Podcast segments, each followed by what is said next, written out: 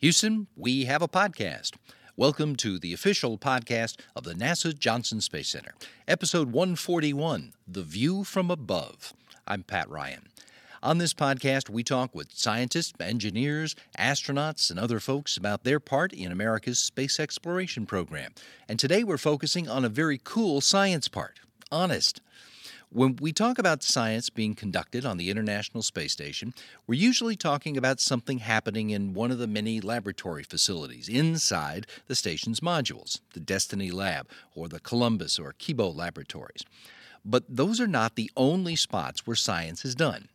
For instance, last November, we spent three episodes 117, 118, and 119 discussing spacewalks to restore operations of the alpha magnetic spectrometer it gathers data on cosmic particles from out on the top of the station's truss, pointed out toward space. There are a number of other scientific experiments gathering data from out on the station's exterior. Many of them are pointed down. From a perch 250 miles up, the space station provides a stable platform for scientists who are interested in a different perspective on the home planet. One of those scientists is Dr. William Stefanov, an internationally recognized researcher in remote sensing of urban geological and ecological processes. He is manager of the Exploration Science Office in the Astromaterials Research and Exploration Science Division, located at NASA's Johnson Space Center in Houston. Stefanov serves as the International Space Station Program Scientist for Earth Observations and at JSC for Remote Sensing of Earth. Today, we're going to talk about some of those experiments and why they matter, including some experiments that turn out the really outstanding photographs of Earth that have been taken from the station. Be sure to check the episode webpage and the show notes because there we posted the photos that we're talking about so that you can see them and follow along. As also, there are links to other sites where you can find other photographs. So, on the occasion of Earth Day, we offer a look at Earth from orbit with Dr. Will Stefanov. Here we go.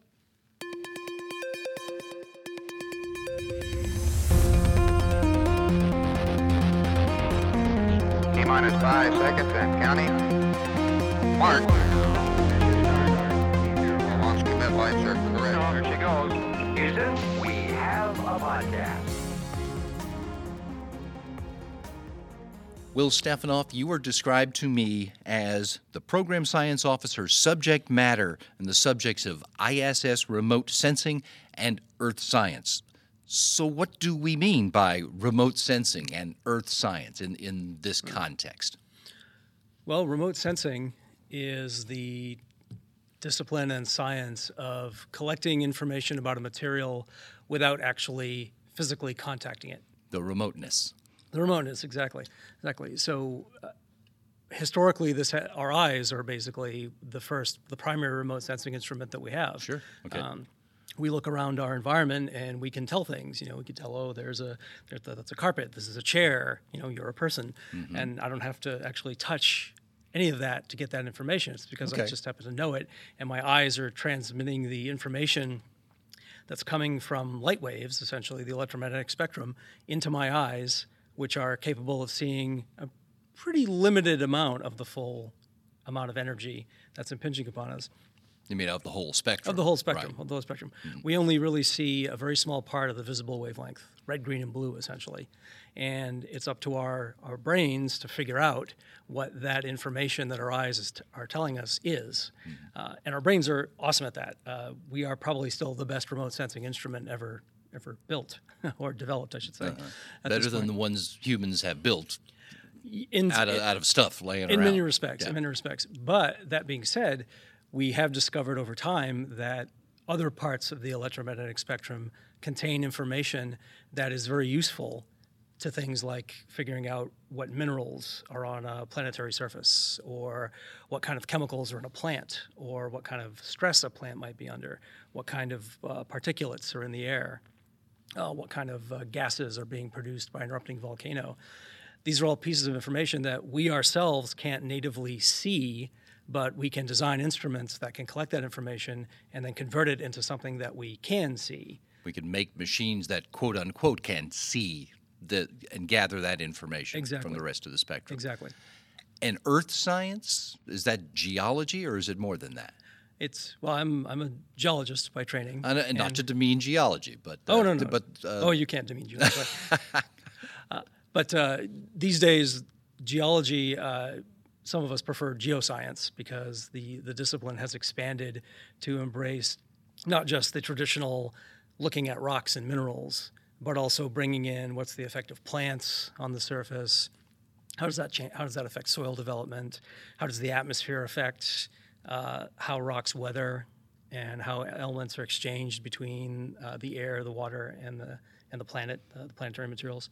Uh, so geology, in terms of remote sensing, is kind of a natural fit because if you're a classical geologist, you uh, you're trained to do field work. So you get out there and you walk ridges, and you make maps based on what you're walking over, what you sample, what you look at, and that's that's fantastic. That is a critical skill for a geologist, but to understand some geologic processes and the broader landscape that you're walking on, sometimes it's really difficult to get that sense from just being on the ground.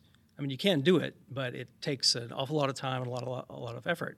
So what remote sensing brings to the table is it gives you that bird's eye view of the land surface. And when you get up above the land surface and you can see the whole thing, you begin to see patterns in the landscape that are completely evident from the air that would that are not immediately evident from the ground. from a from a, perspe- a wider perspective. Exactly, exactly. So, for instance, if you're looking at how uh, rock beds are tilted or distributed across a landscape, you you can get that information if you go and you walk every single ridge and you map all the orientations of the rock beds. Sounds fun. It doesn't. Well, it can be. Depends where you are. Yeah. Um, but if you have a remotely sensed image of the area where you can see how the beds are lined up and how they extend from for hundreds of miles, it become it can become immediately obvious how the rocks are tilted or folded or how they've been affected by earthquake faults or things of that nature. And so that you've got that visual component, and then like I mentioned earlier, when you bring in more sophisticated remote sensing technologies to where you can look at things like chemical compositions or mineral identification, now you've added the ability to, to get much more information out of that image for that area than perhaps you as a human being walking by yourself and taking notes in your book can get at. Uh, I mean, a good geologist can pick up a rock and identify pretty well what kind of minerals are in it and identify what kind of rock it is. But for some rock types that aren't so obvious, you need chemical information or you need to know all the minerals in the rock. And that is information that we can now get from remotely sensed data. So it's a, it's a great tool for enhancing the ability of a geologist to do their work. And um, this, it's not just geology, it's not just confined to geology. Uh, earth scientists, physical scientists of many disciplines can use remotely sensed data. Like if you're looking at vegetation patterns, there are sensors that can give you information that is useful for that kind of discipline. Um, there are people who are looking at how um, disease vectors uh, change over time on the surface, say as, uh, as areas are heating up or cooling down. That can change the plant distributions, and that can change what kind of animals, you know, what kind of uh, prey species, predator species exist in those areas. And some of those predator and prey species are disease vectors. So by understanding how the land surface is changing, you can then also get an idea of well, is this area going to be more vulnerable to a particular sort of disease, less vulnerable, you know, things of that nature. And that sounds like that's something that happens over a, a very long period of time. That you don't, you're not It seeing can. those changes in a day or a week.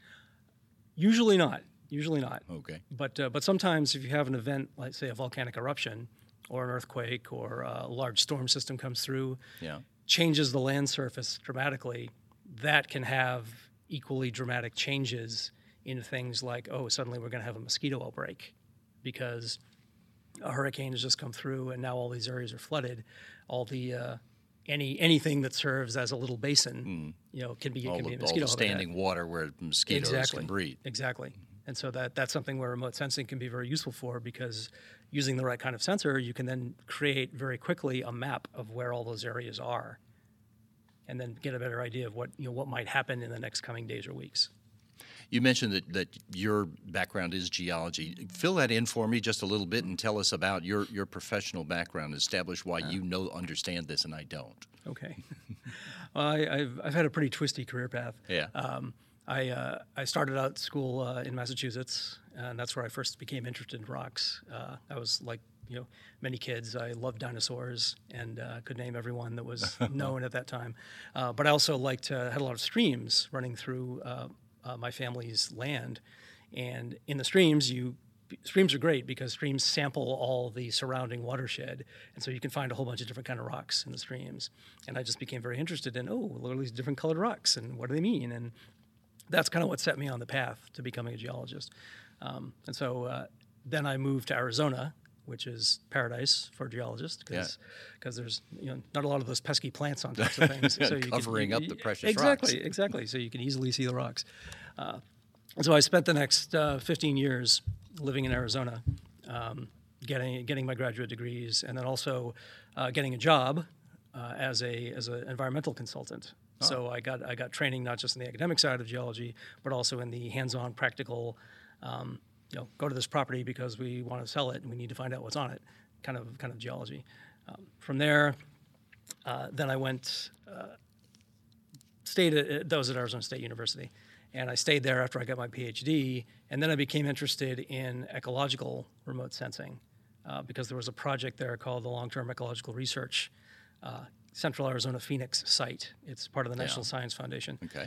And they had established some new sites looking at cities because there was the recognition then that uh, humans are significantly altering the surface of the planet, and the best place to find out how humans do that is to look at cities. So Phoenix and Baltimore were selected as the two parts of this network, and I was at that point with a you know shiny new PhD. I became the the lead remote sensing scientist for the CAP LTER project, and there I began to get an interest in not just the hard rock aspects of geology, but sort of the more soft rock aspects. The you know, how does the soil how does the soil interact with the land surface? How does vegetation affect how uh, the geological processes are operating in cities, and what are the what are the environmental hazards associated with cities? Uh, from there, then I uh, got an offer to come to JSC to work with the International Space Station program, training astronauts. And while while that was kind of a departure from what I had been doing, Yeah. it's you know how often do you get an opportunity to come and train astronauts? You know, it's To do anything. yeah, exactly. And also just to say, you know, hey, I, I actually work on an actual space station. You know, I've always loved science fiction since since I was Yeah. a kid, so that that was also like, wow, okay, there's really nothing wrong with this offer. so uh, so off uh, off I came to Houston and uh, started working as a contractor for for many years, but became involved with the Crew Earth Observations Project, which is the group that, since the ISS has been in orbit, they are the ones who have trained astronauts uh, both in taking imagery and also um, collecting it and uh, archiving it for the public to use. And so I was brought in due to my geological background and also ecological background as, as a staff scientist to help train the astronauts in those subjects. Uh, and over time, I kind of eventually became uh, the chief scientist for, for Jacobs Engineering, the company I was working for. And then uh, as the ISS became recognized as a useful platform for other remote sensing instruments, uh, then there was perceived need to create a, uh, a position for someone who could really lead a group in that phase of the ISS development. okay. Uh, developing the ISS, not just for astronaut photography, but for other types of sensors. And uh, I was the successful candidate for that position. And so that's when I became a, a federal employee. remote sensing for uh, parts of the of the spectrum beyond the visual part. Yes. And and I want to make that point because we're going to talk about all of them. Uh, but I want to start with the visual. I want to start with the part that you and I and the people who are listening to us can see. Um, it's Crew Earth Observation is one of my favorite experiments on the space station. Um, since Expedition One, more than 19 years now, that's been underway. Um, give me the the thumbnail sketch of what Crew Earth Observations is and what it's aimed to do. Well, it's it's actually a, it's a, it's a it's the current version of uh, something that astronauts have been doing ever since the Mercury missions. Uh, they have always taken cameras up and taken pictures of the Earth because Of course they did. because it's of course it's super cool. Why you know, You you went where and didn't come back with any pictures? Right, right, Yeah. exactly. And uh, and those initial missions, in fact, uh, when we go to Skylab, for instance, there was a mission on Skylab that that uh, collected some of the initial data that led to robotic sensor systems like Landsat uh, that has been uh, collecting data in various forms since 1972 and has kind of become kind of the workforce robotic remote sensing instrument uh, collecting information about the planet. Uh, but originally it was astronaut photography that set the stage for that. So what Crew Earth Observations does is we task the crew to look at a variety of different kinds of targets uh, science targets, education targets, and these are targets that are submitted by external investigators. For instance, uh, an investigator who's interested in looking at a particular volcano in South America. So uh, that investigator submits a, essentially a small proposal to our team. We look at it, verify that this is something that astronaut photography can actually collect data for, and then we set up a target in our system every day. The, uh, the Crew Earth Observations team looks at where the ISS is going to be in its orbit for the next 24 hours to see what the crew has the potential to see. Then they filter that information for cloud cover, sun illumination, just verifying that, okay, if, if the crew takes an image of this, it'll be a good image. Um, Not a picture of cloud tops. exactly, not a picture of cloud tops, unless that's exactly what we're looking for. right. Okay. Um, so once we get through all that, and then we also look at the crew's operational schedule to make sure there's not, nothing going on that's going to take their attention, uh, like another experiment, or if there's the ISS is being reboosted in altitude because that changes where they can see, particularly for small targets. Uh, and then we send that up to the crew so they can see it when they wake up the next day for their next work day. And then it's up to them to look at when those targets occur and decide whether they can go to a window and take an image. So it's not, we don't, we're called what's, we're, we are what's called task listed. So it's crew discretion as to whether they have the time and desire to go and take the images that we ask for. Makes it sound less a mandatory assignment than a a, a wish list or a suggestion. Hey, if if you Exactly. have time Exactly. uh, to go take this picture. And we found that most most astronauts develop an affinity for doing this. So uh, most of them will make time to go take the images, especially if it's something uh, super interesting. Well, we've heard of, of, I know I've heard from a lot of astronauts who talk about how they they get uh, fixated on the view of Earth from that perspective, and they spend a lot of their free time in those windows just looking or taking pictures or shooting videos. And this is an extension of that. You're giving them specific targets to, to look at and to try to capture. Um, And I want to talk about some of the reasons why in a second, but uh, in, in the broader sense, we can make that sound really simple. Hey, go to the window and take a picture. Do they have to use special cameras to do this? No, they don't. Uh, the See, camera, I, I think that's kind of remarkable. You w- Oh, it is. Mm-hmm. just a, a off-the-shelf camera.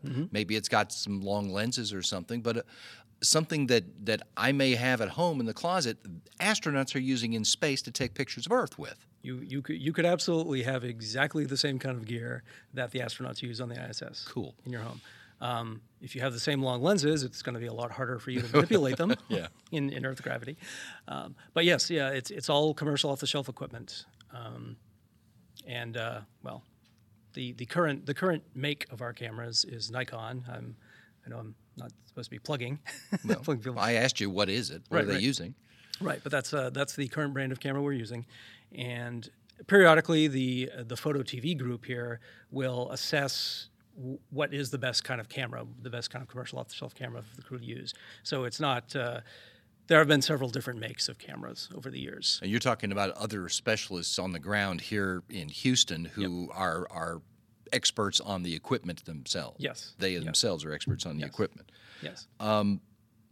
And these pictures get taken could be any time during the astronaut's workday or any time between wake up and bedtime. Yes, yes, and for some projects, uh, occasionally with under special circumstances, we can also uh, set up the cameras to for timed imagery during their sleep period. Oh, if there's okay. something that's that's uh, that's particularly of interest. Uh, there was a project that just completed called uh, called the Tropical Cyclone Project, um, and that frequently there the crew had to set up ca- the cameras on a timed basis because the cyclones they were interested in passing over happened to be during crew sleep.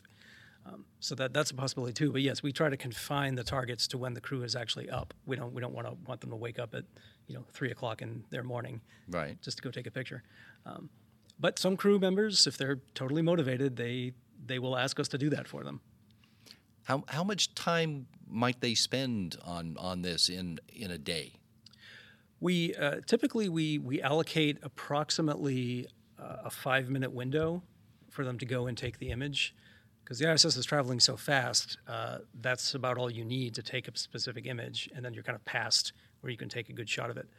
Uh, so, and we try to limit the amount of targets per day to about three or four. Uh, just one because we we realize that this is not a it's not a must do activity to the crew, and they have other things to do. So And they probably will get another chance and they probably will, and, and they and they do another few days. and they do, and quite frequently. And sometimes we'll give them a specific target, and for whatever reason, they may not go to the window exactly at that time, but they they know what the target is, so they see it coming up again on a later orbit, and they might they might take an image of it then. Okay. Um, the reasons why any particular target may be selected have- have got to vary because as you said there are a lot of different uh, scientists or researchers who are interested in these targets for, for many different reasons. Um, give me give me a, a sense of some of the reasons, and I I think one of them I, I'm going to guess you mentioned a volcano. Um, we're trying to record uh, historical events, natural events. I'm not sure how to characterize that. Uh, the answer is yes. All of the all of the above. All of the above. Uh, yeah. So so the the astronaut photography data set is probably it's the longest continual data set of remotely sensed data from from orbit that we have. Uh, it's not continuous necessarily in space or time, but in terms of just duration of time covered, it's one of the longest uh, duration time records that we have. So some of our sites are continuing to collect imagery of sites that have been looked at from the days of Mercury. Uh, for instance, uh, one, one long term target that we have is the Toshka Lakes in Egypt. And these are lakes that were formed due to an overflow of water uh, from the Aswan Dam when it was created. And these lakes have gone up and down uh, over the years. And you've had vegetation forming on the edges and things like that. Right. So it's a, it's a very interesting environmental record of what happens when you have this this uh, human-caused activity, this human-caused event, and how it affects the landscape. Uh, there's a numerous glaciers that we've been looking at for many many years, because those have and most of them have been shrinking over time, just as as, as the as the atmosphere is warming. And they also move so very slowly that looking at them over a long time would give you a chance to see the movement, Exactly. so to speak. Exactly. And uh, we have, as I mentioned earlier, uh, so we've, we've got a number of different science requests. Uh, educators are very interested in collecting data for their students. And so we have a whole uh, separate proposal process for that where, where schools can send us requests for new imagery if they're interested in looking at a particular area. And this is something that astronaut photography in particular really excels at because it's, it's intuitively understandable to someone. You know, in, in, in some cases, it's similar to you taking a picture out of an airplane. Yeah. You don't necessarily need to be a remote sensing expert to understand what you're looking at in the in the in the astronaut image, and also the fact that this is an image that was taken by a human being on a platform orbiting the planet has sort of an intuitive connection to a lot of people. Uh, Yeah. That's different from looking at an image taken by a robotic sensor. You know, just the fact that there was somebody behind the camera Somebody with a live finger. Somebody the- with a live finger, exactly, exactly, and that, and we've we found that to be very powerful for educational purposes.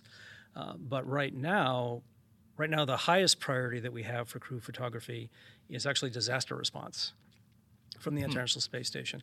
Um, throughout the world, there's a there's a, an international charter that all uh, agent all countries that have sort of space-based assets have agreed to. It's colloquially known as the uh, International Disaster Charter, and when a something happens, say a volcano erupts or an earthquake occurs or a cyclone uh, impacts a coastal area, the country that's impacted can issue essentially what amounts to a call f- a call for help, a call for data, uh, to help them deal with whatever happened in terms of disaster response, aid on the ground, and so. Uh, NASA has a program run out of headquarters, the NASA Earth Science Disasters Program, that JSC I'm is- sorry, the Earth Sciences Earth Science Dis- Disaster Disasters Program. Okay.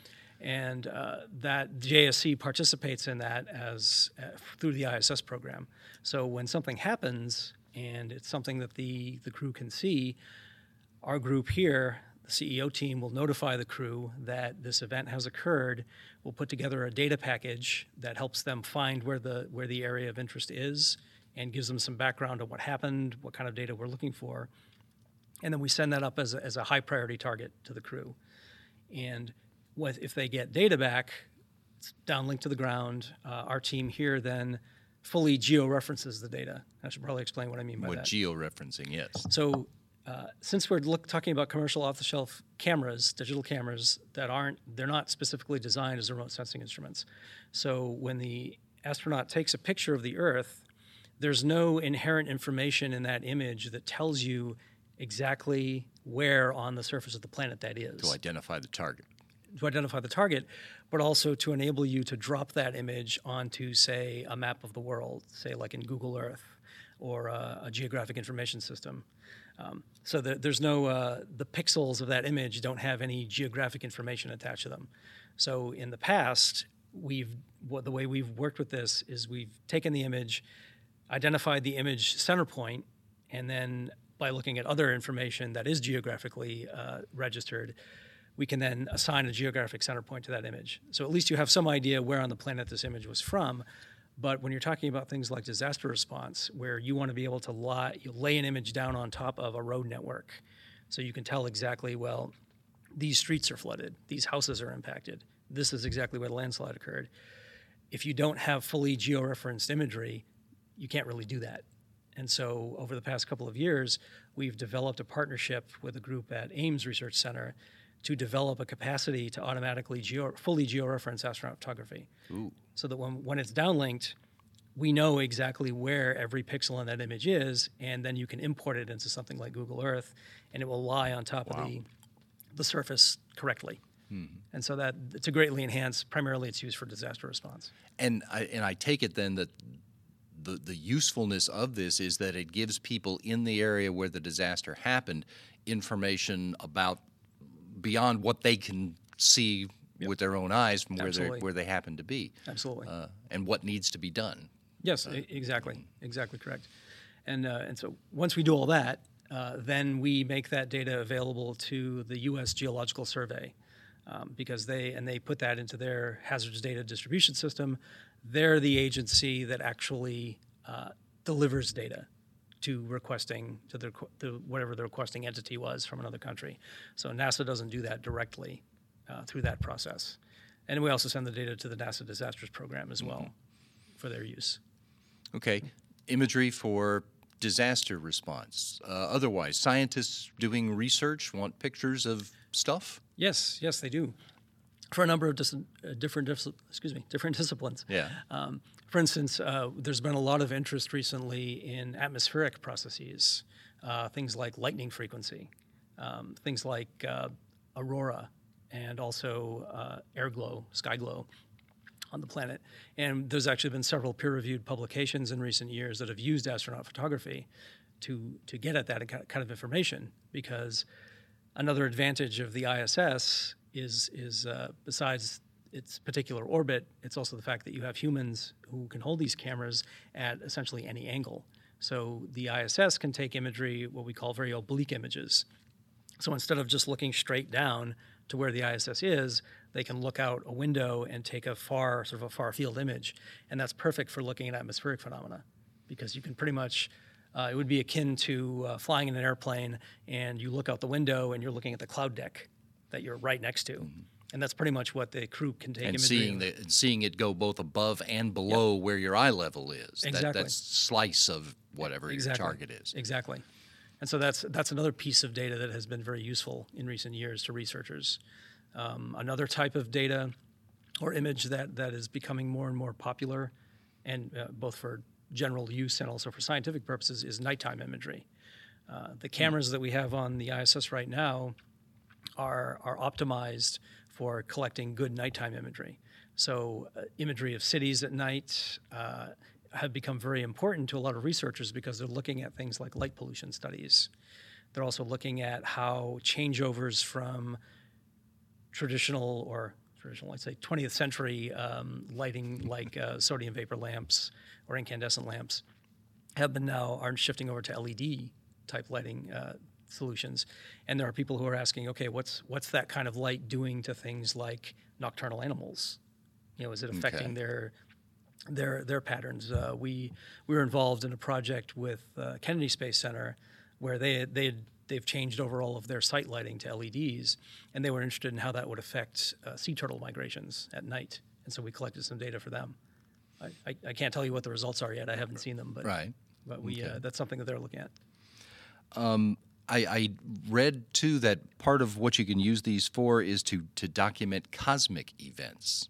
That's seems like it's not stuff on the planet, but but it said planetary transits or meteor Oh, yes, showers, yes, things yes, like that. Yes, um, if if the situation is correct, uh, like the transit of Venus is something that has been documented by astronauts. Uh, Don Pettit, when he was up there in one of his missions, he set up cameras uh, in the cupola so that he could uh, record in a time lapse uh, series of the transit of Venus across the face of the sun. Nice. And meteors uh, are something that the crew has taken both uh, both by accident. Uh, we've we've seen sort of serendipitous information, but also if there's a big meteor shower, they can set up cameras to take time lapse imagery and see if they can uh, see meteor events. Um, that kind of is, is, brings up an, another sensor that was on the ISS uh, recently called the Meteor Sensor, uh, and that was in the WORF, the Window Observational Research Facility.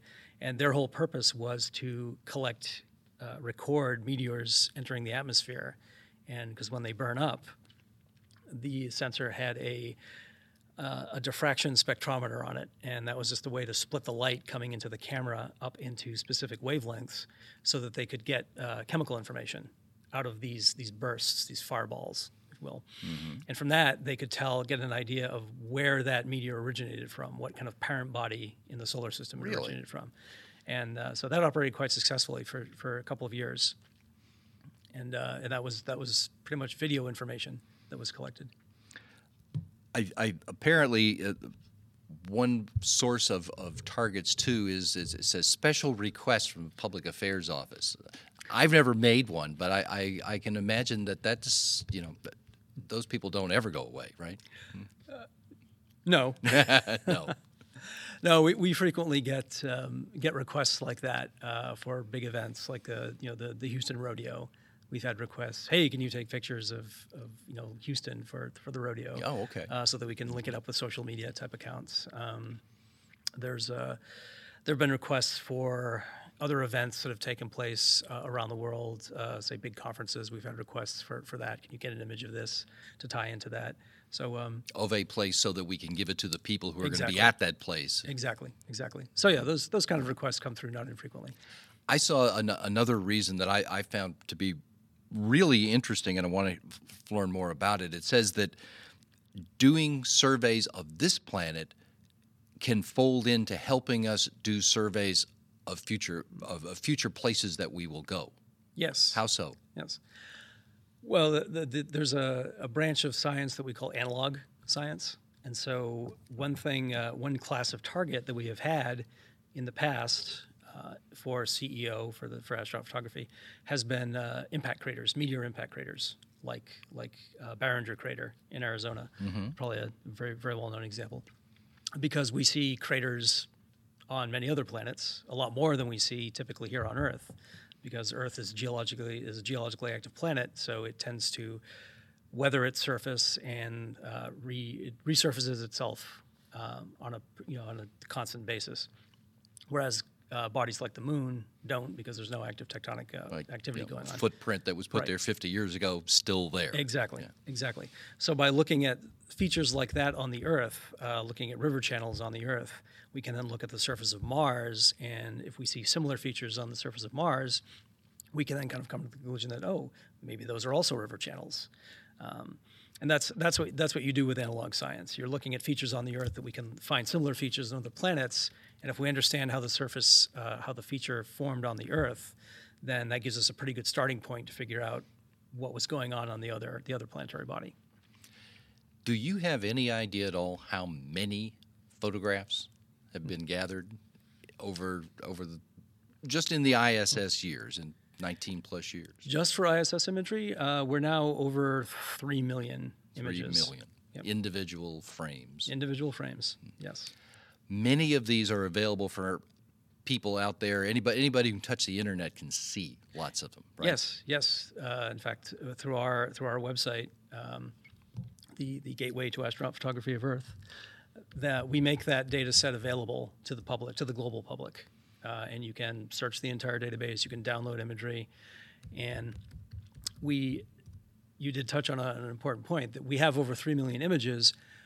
Only a relatively small fraction of those images have been uh, cataloged, and by cataloged I mean they've they've have descriptive information added to them to help you search through them. So, for instance, what images are, are present in this, or what features are present in this image, Uh, like what city, what mountain range, what river. Um, so, what, something else that we have done over the past several years is we have now brought um, the techniques of machine learning or uh, artificial neural networks Yeah. into our group. And this is, in essence, this is teaching a teaching a machine to identify features in the image. And we've we've now started to put some of these on our website, uh, images that have features obtained by machine learning. And these are things like cities. There are now several cities that once you train the machine to recognize what a particular city looks like, we can then run it through, have it look at the entire image catalog Wow. and tag every image that it finds. So we're now opening up a much larger set of images to the public that they can now search on through this technique, and that's and that's pretty exciting. That's something that that, that I know myself. I've I've been working to push the group towards for for years, and it's just exciting to see it actually happening. You know that we have the technology to actually do that now. I am, am aware that people who are listening to the podcast are going, I would like to see the pictures too, Pat. Well, we've, we've tried to make an arrangement for that. Uh, if you're checking the show notes and, and the episode pages here, we posted some of the photos that Will and I are going to look at, and he's going to describe for us right now. And the first one we we uh, put up here is one of I will, will say a volcano, uh, and I'll allow you to to fill in the difference. But it is a remarkable picture from way above uh, a dust cloud on a volcano. It is. Uh, this is Sarychev Peak in the Kuril Islands, and this is probably my favorite volcano image that the crew has collected because there's a lot of stuff going on in it. Uh, that big, the big sort of puffy cloud that you see uh, that's dominating the image, Right. uh, that's something called a pileus cloud, and that's formed when the the volcano erupted. It pushed a huge mass of air upwards, directly upwards, very very quickly, and when that happens, it condensed all the water that was in the in that air column right above it Just because of the pressure? just because of the pressure and the temperature. Wow. And pushing it up, and, uh, and so you get this immediate sort of puffball formation, and it doesn't last very long. In fact, the this that cloud dissipated seconds after this image was taken. In fact, if you look at the image. You can begin to see that the the erupting material, sort of the ash and steam coming up from below, is already starting to kind of penetrate It's the cloud. coming through the, the sides Yeah. around the circumference. Now, this this uh, pileus clouds have, have been observed before. This wasn't like a novel phenomenon, but this was the first time that it had been seen from orbit and captured in this picture. So that that by itself is exciting. Uh, you also see, if you look at the image, if you look at the volcano itself further down, you see another kind of whitish cloud, if you will, of On material the side of the mountain. that's basically it's as- that, that, that's actually flowing down the side of the mountain, and so that's what we would call a pyroclastic flow. Uh, this is actually one of the most dangerous kinds of eruptions you can have, and uh, and can and can basically engulf you know whole cities and towns. Uh, so they're very dangerous. But this this island is not is not heavily populated, so there wasn't that much of a danger. Um, and then the the big uh, hole that you see in the image, uh, that actually caused quite a lot of discussion amongst the volcanologists. You're talking about the hole in the cloud? The hole in the cloud, yes. So you've got the pileus cloud, you've got the islands underneath, and you've got this this open space. I guess I assumed that the eruption in the pileus cloud caused the hole in the cloud. that that's one that's one possible explanation. Okay. Uh, another another explanation is that just because of the the way uh, wind patterns and the atmosphere acts around these islands, during the day you tend to have conditions set up where the the moisture and temperature changes near the volcano itself, near the island, to where clouds don't form.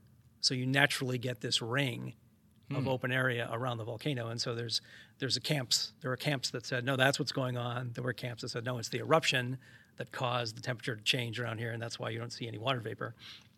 Uh, and it's uh, it's not clear that there was a there was a winner in that debate. in that debate. In that debate, uh, there's there could have you know there's there's probably a combination of processes going on in there. That's cool. Let's look at the next one. There's another. Here's another natural disaster, uh, but this is I don't know. Is that a, a hurricane at night, or with a spotlight in the middle? That is uh, sort of um, that. This is a shot of uh, of hurricane of tropical cyclone uh, Bansi, and this was taken uh, during during darkness. Uh, so it was it was fairly not complete darkness, but but getting to be dark.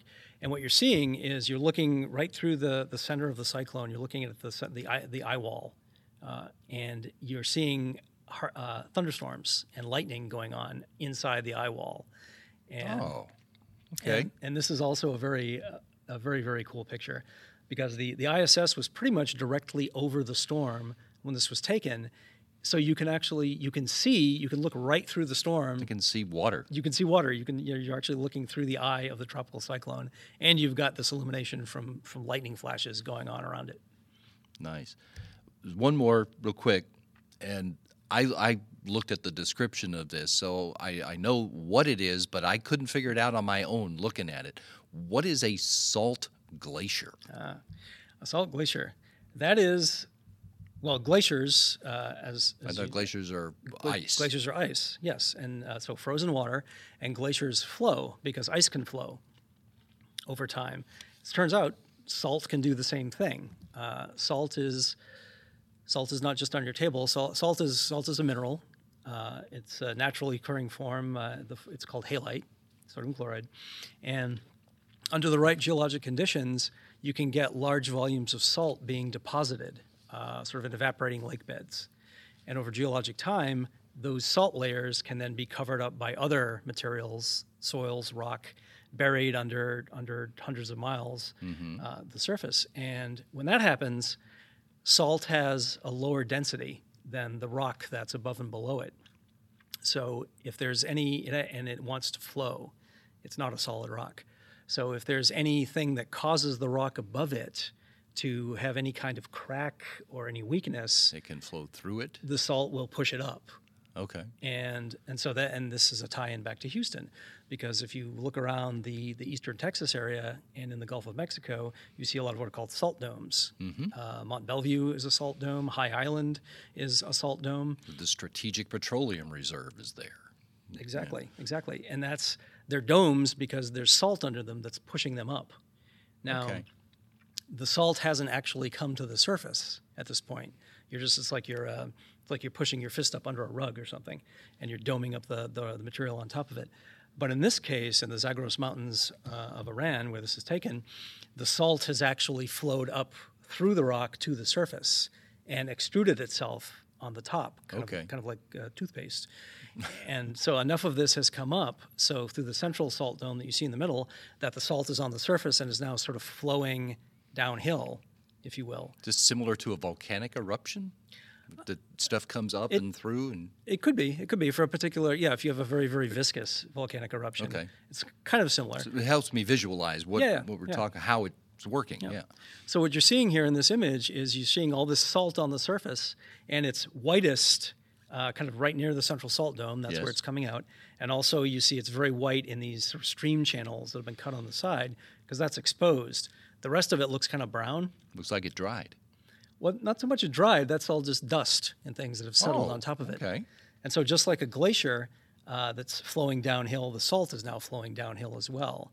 And that's why you have all these ridges being formed kind of along the edges, because that's being formed as the salt is flowing and sort of separating along the surface. So yeah, this this was a this was a serendipitous image. Uh, we didn't ask the crew to collect this, but when I saw it, I was at first I had the same reaction. I was like, "Wow, what is that?" and uh, and then I educated myself. Oh, it's a salt dome, and, Yeah. and it's a salt glacier. And it's like, wow, I've I've never seen one so well developed. But there's actually several of these in in the area. Cool. Um, there are other experiments on the station that are aimed at the in the visual part of the spectrum, but I wanted you to talk about some of the other experiments that are not aimed at that. Um, there are instruments on the station that are not taking pretty pictures for you for me to look at. Um, what other kinds of science data is being gathered in uh, in in this broad umbrella of Earth observation? Uh, a pretty wide range of different kind of data sets. Uh, the the ISS is it's now pretty much fully developed as a remote sensing platform in that it can it can host a wide range of different kind of sensors. Um, you know, we've talked about sort of handheld camera imagery, but right now we have uh, sensors on board that are hyperspectral sensors, and by that we talked earlier about the electromagnetic spectrum and how there's regions of the electromagnetic spectrum that our eyes can't see, but we can d- design sensors to look at that. So what a hyperspectral instrument does is it looks at these different areas of the spectrum, of the electromagnetic spectrum, and collects data at very very specific wavelengths through that through that spectral range. And when you do that, you can measure what the reflectance is, or the you could think of it also as sort of like the power return back to the sensor from the surface. Uh, in each of these wavelengths. And different materials will have different spectra. You can think of them as, as material fingerprints. They reflect differently, and you can identify it, what that is down there by the amount of time it takes for a, a signal to transit? Not not so much the amount of time, okay. but the the degree, uh, the amount of reflectance it has in a particular wavelength. In in a, one area of the spectrum. Exactly. Right, okay. Exactly. Exactly. And so when you when you look at a, a whole a range of these different wavelengths, you can develop uh, a spectral curve. And different materials, like certain minerals, will have a very strong return in, say, 0.9 microns. Yeah. And it'll have a very low return in 0.8 microns. And so you can look at for specific features and that are very diagnostic of a particular mineral. And so that's why I mentioned they can serve they can serve as fingerprints in a way. When you see these features in a spectrum, you're pretty sure, okay, that's that's this particular mineral that has that feature. So there's there's two sensors on board now that have this capability. There's uh, the uh, the Hisui, Spence, uh, Hisui instrument, which is uh, a Japanese sensor that is a hyperspectral instrument that just went up on SpaceX 19. Okay. Uh, and then uh, there's also the DESIS instrument, which is a commercial sensor. That's on the Muses. That's part of the Muses platform, and that has that looks at imagery from or looks at wavelengths uh, from the visible through near infrared spectrum. So very useful for looking at vegetation, uh, some minerals, and now they're starting to look at it, see how well we can detect plastics plastics? Plastics in the ocean.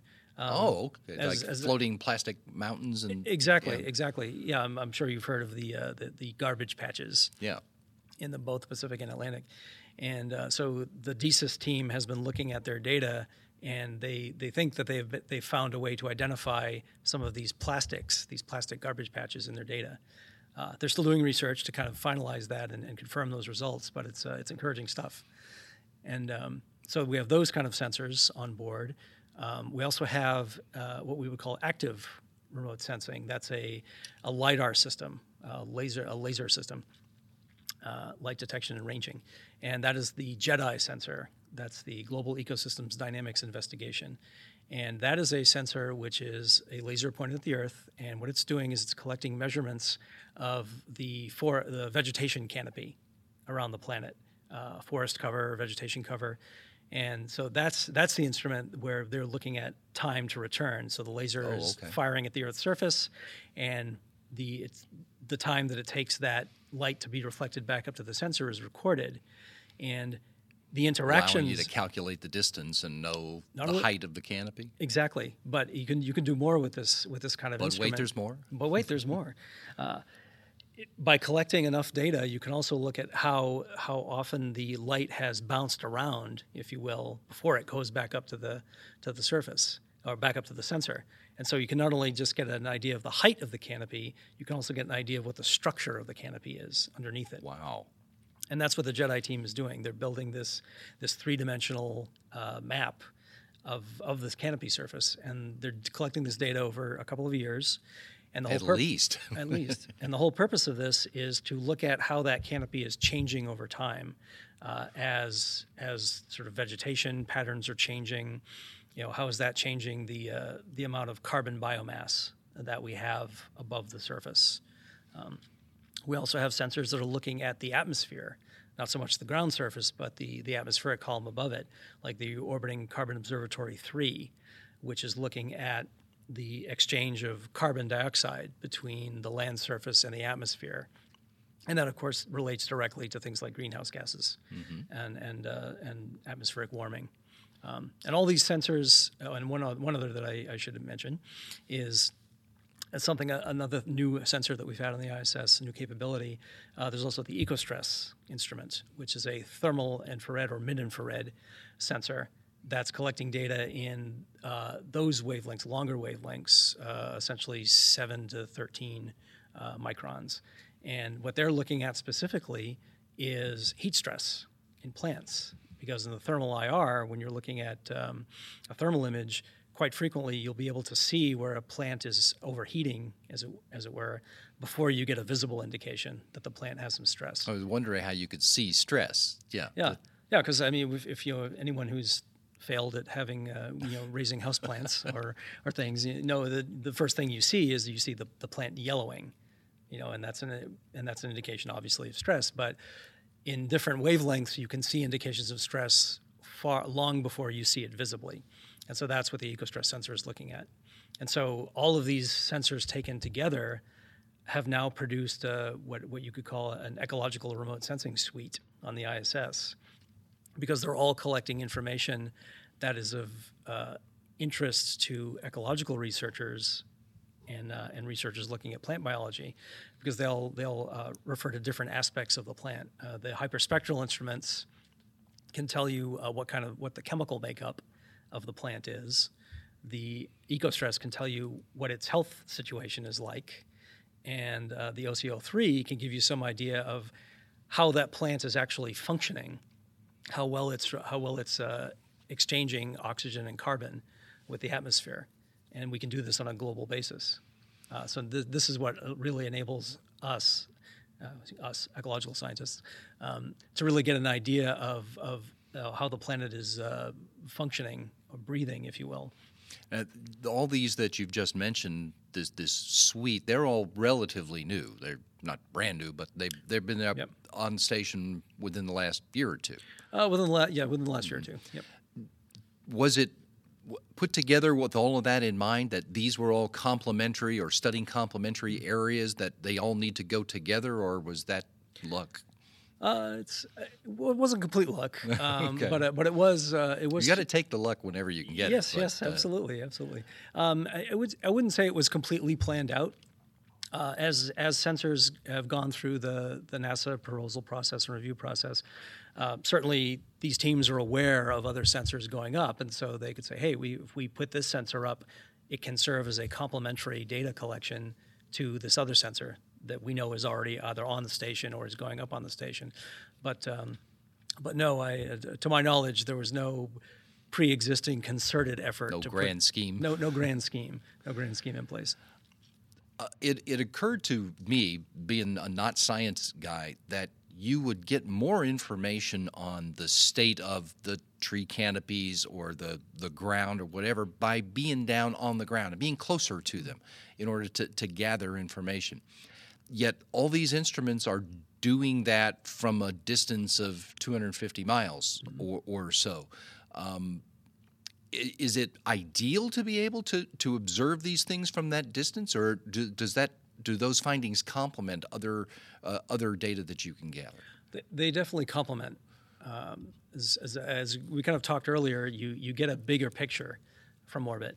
Um, and and yes, you're you're exactly correct. You when you're on the ground and you're actually measuring, you know, taking measurements from the tree canopy itself, or actually measuring the the girth of a tree or something, uh, that's data that is still fairly difficult to get from a remote sensing instrument but it's complementary. The remote sensing data enables you to extend those really detailed measurements that you get on the ground to a wider area because you can match, uh, say, you're looking at a particular kind of tree or to a particular tree species, you can get the measurements that are important for that kind of tree, say it's a broadleaf tree versus an evergreen.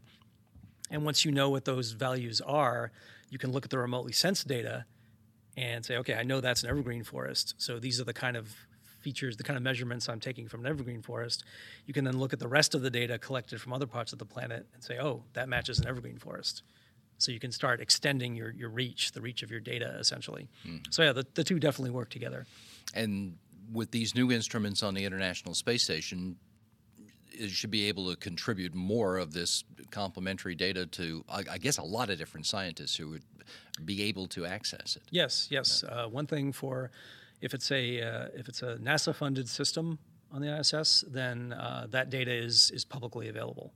Um, it's a federal mandate that it, that it be so. Um, commercial sensors, of course, well, they're commercial sensors, so they're you you have to pay for those. Uh, and other other international partner sensors uh, tend tend to have some you know they tend to also be publicly available, maybe to differing degrees uh, than than NASA does. Uh, but that data is also typically available for researchers at the very least uh, to do work on. If somebody said, Tell me the most important thing about the International Space Station as an Earth observation outpost, what would you say to them? I'd say the most important thing for me is is its its orbit. Uh, the ISS has uh, what's called an inclined equatorial orbit, in that it it doesn't it doesn't pass over uh, the poles of the planet like other remote sensing instruments do. Or going around at the equator? or going around at the equator. Uh, so what, what this does, it enables the ISS to pass over different spots on the Earth at different times of day or night. And so from the ISS, you can collect what I would call a fundamentally different kind of data set than you would from a polar orbiting satellite like Landsat. So this this does a couple things. It enables the ISS, particularly for disaster response, to be to be in the right place at the right time, to be able for literally for a crew member to look outside the window and see something happening. You know, hey, that volcano's erupting. I should take a picture of that. Get, get a camera. Uh, it also allows the ability for some types of studies, uh, because the ISS has this orbit, it tends to spend more time uh, over the equatorial regions of the planet as opposed to a polar orbiting satellite. So for some studies, that's of, of great importance, um, like the, uh, the CATS sensor, which was a previous um, cloud aerosol transport system uh, sensor, another LIDAR system. They were particularly interested in looking at the equator because that was an area where they hadn't collected a lot of dense data from other polar orbiting sensors. And it's a very important region for looking at how, uh, how aerosols are transported across the planet because that's, that's one of the major transport routes. So in that case, the ISS was an ideal platform for their sensor to collect that kind of information. Um, the other the other aspect is the fact that there's humans on board. You know, I, I Right. just alluded to it. The uh, a human being can look out can make an on the fly decision. Hey, that's there's something interesting going on. I should record that, or vice versa. Okay, I know you want me to look at this area, but you know maybe your predictions weren't quite weren't quite correct, and that's completely cloud covered. So there's no point in me taking that image. You know, the crew member can make that decision. Let's look at a couple last images Okay. that, that are also pretty stunning. This one, I, I think it was called, uh, no, I can't remember what it was called. Something about fishing in green. Oh yeah, yeah. This is this is a this is a spectacular image, uh, and again, it's it kind of speaks to the the cameras that we have on board, which are quite good at taking nighttime imagery. Yeah, what you're looking at here is uh, you're looking at the Gulf of Thailand, and so in the center of the image, you can see a city area that's kind of light, uh, whitish colored uh, lights. That's that's Bangkok. Bangkok. And in the Gulf of Thailand, directly below it and and to the to the left, The west. just look at them to the west, yes. Um, I believe that's the west, yes. Yeah. Uh, you see all these green lights, and what those green lights are, those are lights on fishing boats. And the the the very cool story behind the fishing boats is that those green lights uh, attract fish to the surface, and uh, and so these are all fishermen out there, but they're not after the fish. They're after the they're after the squid that are That eating the follow fish. the fish. Right, and so that's they're actually they're actually squid fishing, uh, yeah, squid farming, squid fishing, um, and so that's so you see here you see a very interesting use of uh, how humans have dis- have used the electromagnetic spectrum to their advantage because they know the, this green light is what attracts the, uh, the the fish and then attracts the squid. Yeah, if you think that a, a green light on a fishing boat might not be visible from the International Space Station, but Yep. there's got to be hundreds, if not thousands, of green lights Yep. in this picture, Yep, yep, it's all it's, clustered together. it's a it's it's a local industry. One more. Um, talking about evidence of uh, man on the surface of Earth. There's a picture of uh, Dubai where clearly that's a man made thing. Yes, yes.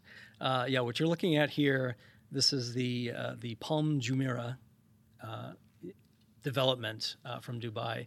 And this is something that astronauts, ever since it's been visible, this is something that astronauts always key in on because it's, it's so evident.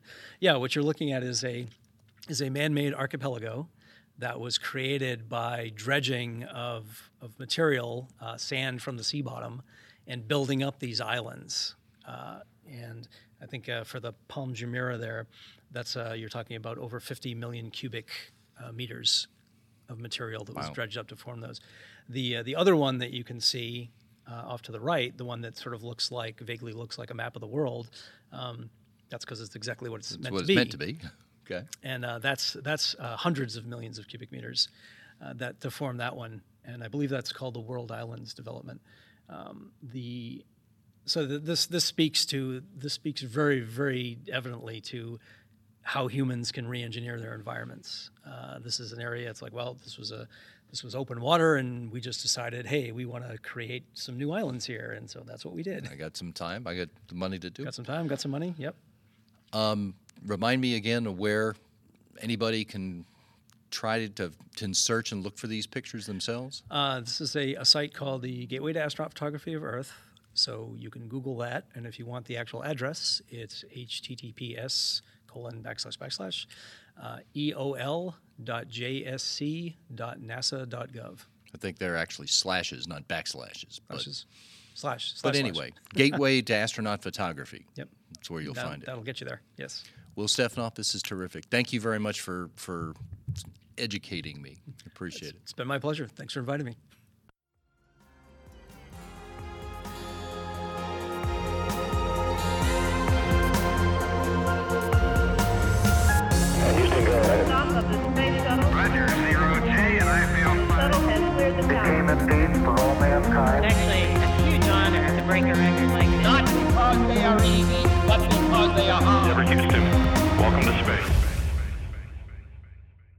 If there is an upper limit on the amount of time one person can spend online looking at pictures of Earth taken from space, I haven't found it. But I vow to keep searching. For more than 19 years now, the International Space Station has provided a platform for people and the machines that they've made and control to keep an eye on their planet for scientific advancement, for self sustainability, and for the, just the joy of discovery. You and you and you and you, you're all invited to join in.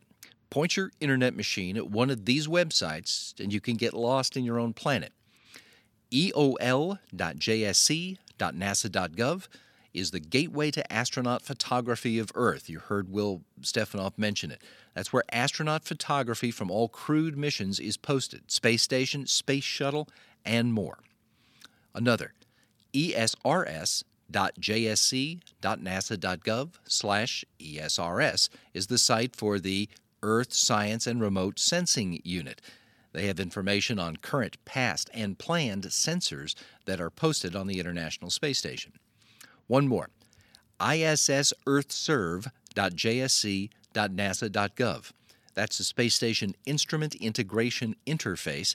It's a search tool for multiple International Space Station datasets.